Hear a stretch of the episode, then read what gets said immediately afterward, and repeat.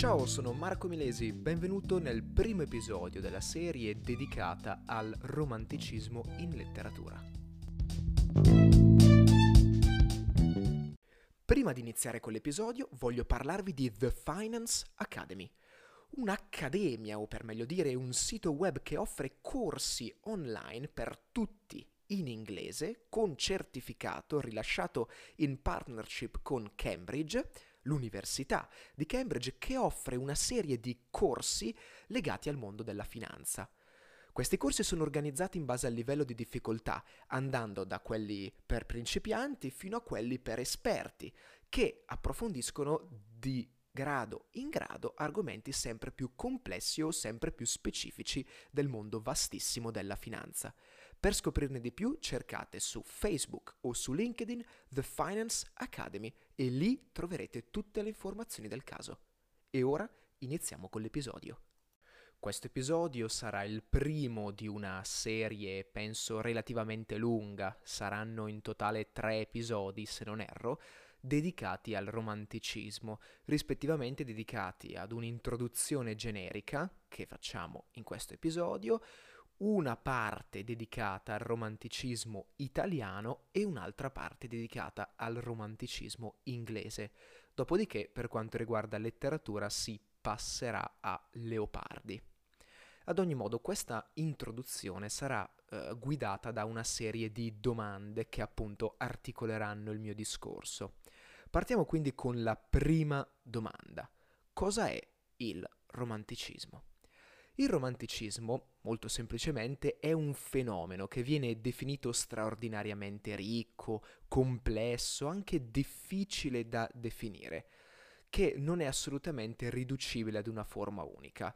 È insomma un fenomeno particolare ed è una svolta radicale sia nella storia della sensibilità e del gusto a livello letterario, ovviamente, ehm, sia fondato su una trasformazione, una profonda trasformazione del modo di percepire e soprattutto di rappresentarsi sia la vita dell'uomo che le ragioni dell'universo, e infine è fondato anche su una rivoluzione delle condizioni umane, delle condizioni politico-civili, del costume e della società tipiche di questo eh, periodo storico.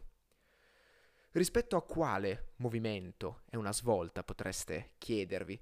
Il romanticismo è eh, di fatto appunto una svolta rispetto sia ai valori dell'antico regime sociale che si erano consolidati nei secoli, sia rispetto all'illuminismo, che era in sostanza il periodo antecedente al romanticismo.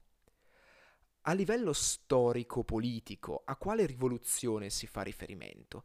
Beh, in realtà si fa riferimento a ben tre rivoluzioni tipiche di questo periodo storico, ovvero all'affermazione della nuova classe sociale denominata borghesia, allo sviluppo della seconda rivoluzione industriale e all'epoca dei processi di unificazione nazionale, quindi dell'inizio e della diffusione di, questi, ehm, di queste tesi, di queste teorie nazionaliste. Come muta l'immagine del mondo e quella dell'uomo rispetto all'illuminismo? Partiamo dall'illuminismo stesso, così che possiamo operare un confronto assolutamente funzionale a quella che poi sarà un'eventuale esposizione o una restituzione scritta. Per quanto riguarda l'illuminismo, a livello filosofico vi era una grande fiducia nella ragione, che era considerato l'unico principio in grado di interpretare e governare il reale, di abbattere tutti i pregiudizi.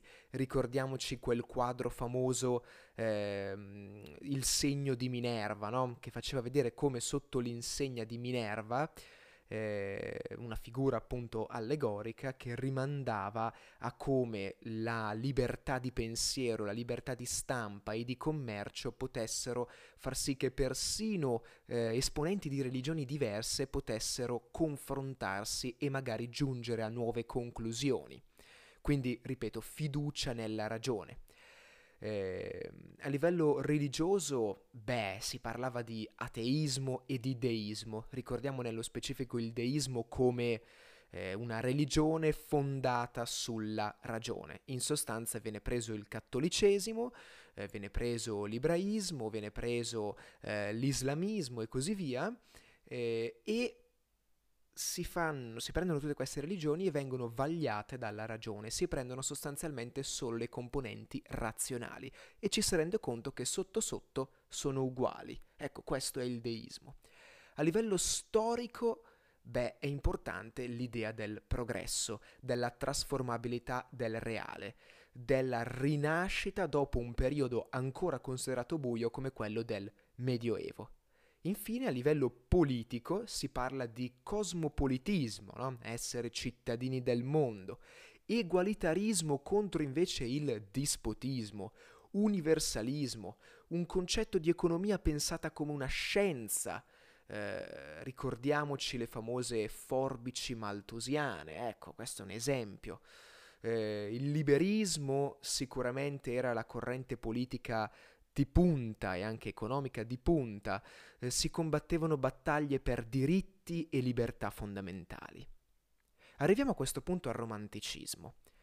A livello filosofico cambia tutto. Considerate che le ragioni del sentimento, della fantasia e del cuore diventano le spinte essenziali dell'agire umano.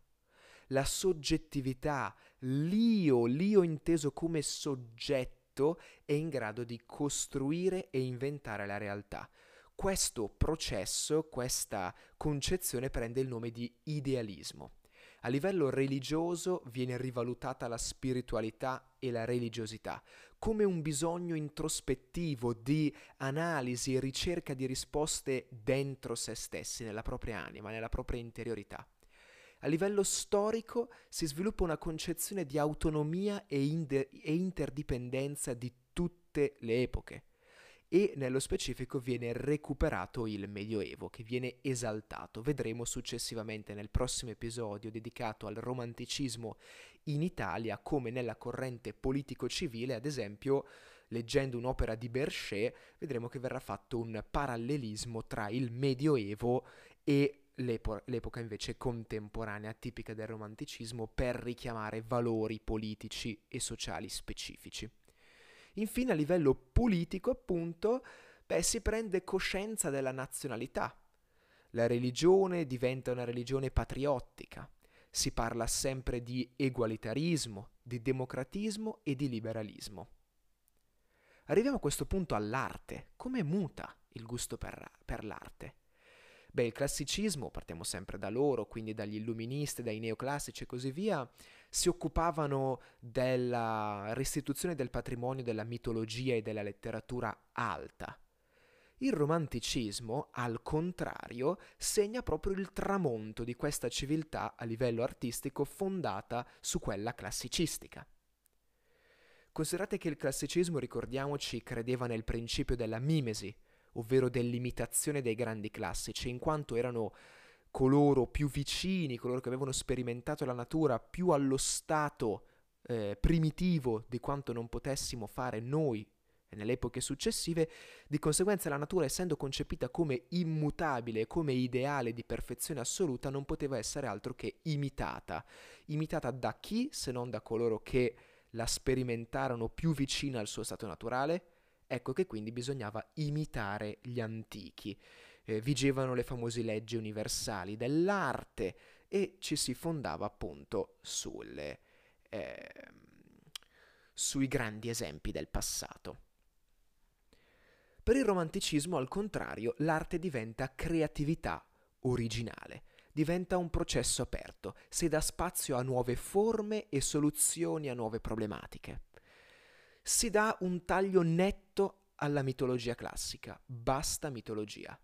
O perlomeno cambia leggermente, vedremo soprattutto la poesia nordica, si sviluppa un gusto per l'esotico particolare, per questi eh, miti, queste credenze nordiche nello specifico. Vedremo anche in che modo viene concepito eh, diversamente il romanticismo nel nord Europa e nel sud Europa. Arte e natura, quindi, per i romantici mutano. L'arte deve essere moderna. Perché? Perché è tipica di ogni epoca. E il Medioevo è molto recente come periodo storico, quindi corrisponde alle esigenze moderne ed è assolutamente funzionale alla rappresentazione in senso romantico. L'arte diviene anche geograficamente variabile, facendo nascere l'idea del genio della nazione. E qua i francesi passeranno come razionali, gli inglesi come pratici e gli italiani come sentimentali. Si va quindi alla ricerca del patrimonio nazionale. Si sviluppa questo gusto per l'esotico che fa riemergere tradizioni antiche o recenti e indifferenti, eh, nordiche, orientali e così via, anche molto diverse. Quali caratteristiche a questo punto deve avere il nuovo protagonista della rappresentazione artistica, cioè l'io, il soggetto, ovvero il poeta sostanzialmente? le cose cambiano, in quanto ricordiamoci nell'arte classica vi era la stille come riferimento, ovvero l'imperturbabilità dell'animo sereno. La poesia classica era razionale, apollinea, solare, era aritmica, ovvero sempre con lo stesso ritmo, era appunto razionale e le tecniche dovevano nascondere lo sforzo dell'elaborazione.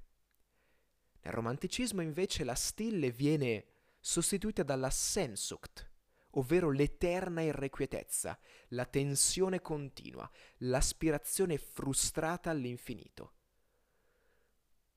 E assume un ruolo fondamentale anche il concetto dell'introspezione, dando origine a dei componimenti molto sentimentali, molto passionali, che danno grande importanza ad una spiritualità tenebrosa e soprattutto tormentata. Quindi è facile intuire come l'intuizione stessa, l'ispirazione, l'entusiasmo, la genialità diventano componenti fondamentali del saper fare letteratura, saper fare poesia. E anche la fantasia viene notevolmente rivalutata, che porta all'irrazionalismo e all'esaltazione di una componente poco vista e poco esaltata fino ad ora come quella del sogno. L'arte classica persegue la naturalezza, mentre il romanticismo persegue il canone dell'originalità, della spontaneità, dell'autenticità. A differenza dell'arte classica, della letteratura classica, in cui la compostezza, la regolarità e l'euritmia erano i caratteri fondamentali, quindi tutto era misura e ordine, nel romanticismo si passa ad una forma che è soltanto formalmente disordinata, enfatica, caotica, dissonante. Conta ora evidenziare lo sforzo, facendolo di fatto apparire come naturale, quindi non si cerca più di nascondere lo sforzo, le difficoltà.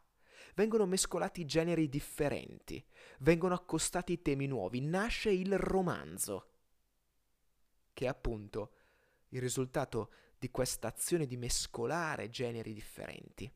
Si allarga quindi la materia del poetabile e del narrabile. A livello storico come si è giunti al romanticismo? Beh, si è passati da una fase di pre-romanticismo, caratterizzata dalla poesia sepolcrale di Young, Collins e Gray, che vedremo nel terzo episodio, la poesia ossianica, anche qua sempre in Inghilterra con Macpherson, basata sui racconti di questo eh, bardo guerriero leggendario ehm, Oisin, e da qua proprio il nome Ossianica, vabbè, eh, la poesia sentimentale e il famoso movimento Sturm und Drang, ovvero tempesta e impeto, con eh, Goethe come grande eh, scrittore. Successivamente il romanticismo si è sviluppato a livello internazionale in quelle che prendono proprio il nome di scuole internazionali, in Germania, con Schlegel, primo fra tutti, in Inghilterra, con Wordsworth e Coleridge, successivamente anche Byron, Shelley e Keats, e in Francia, con la famosa baronessa de Stael, che sarà molto importante soprattutto nel secondo uh, episodio che vedremo. Per concludere, come vi ho accennato antecedentemente, si può parlare di due visioni diverse del romanticismo? una in Nord Europa e una in, nel sud dell'Europa? Assolutamente sì. In quanto a nord, il classicismo, e per nord intendo Irlanda, Inghilterra, paesi nordici, ma anche Germania, diciamo che il classicismo, questo periodo anche neoclassico, insomma dell'illuminismo, veniva visto quasi come un fenomeno di importazione, a differenza del romanticismo che viene visto alla fine come un periodo storico, un movimento di casa, poiché era fondato su ideali, anche sulla mitologia, ad esempio, su ambientazioni, su modi di fare letteratura alla fine comuni, facenti parte della tradizione di questi popoli. Al contrario, invece, al sud, quindi in Italia, in Francia, in Grecia, il romanticismo viene concepito come un periodo di importazione, come un movimento, scusate, di importazione, a differenza del classicismo, che era assolutamente di casa.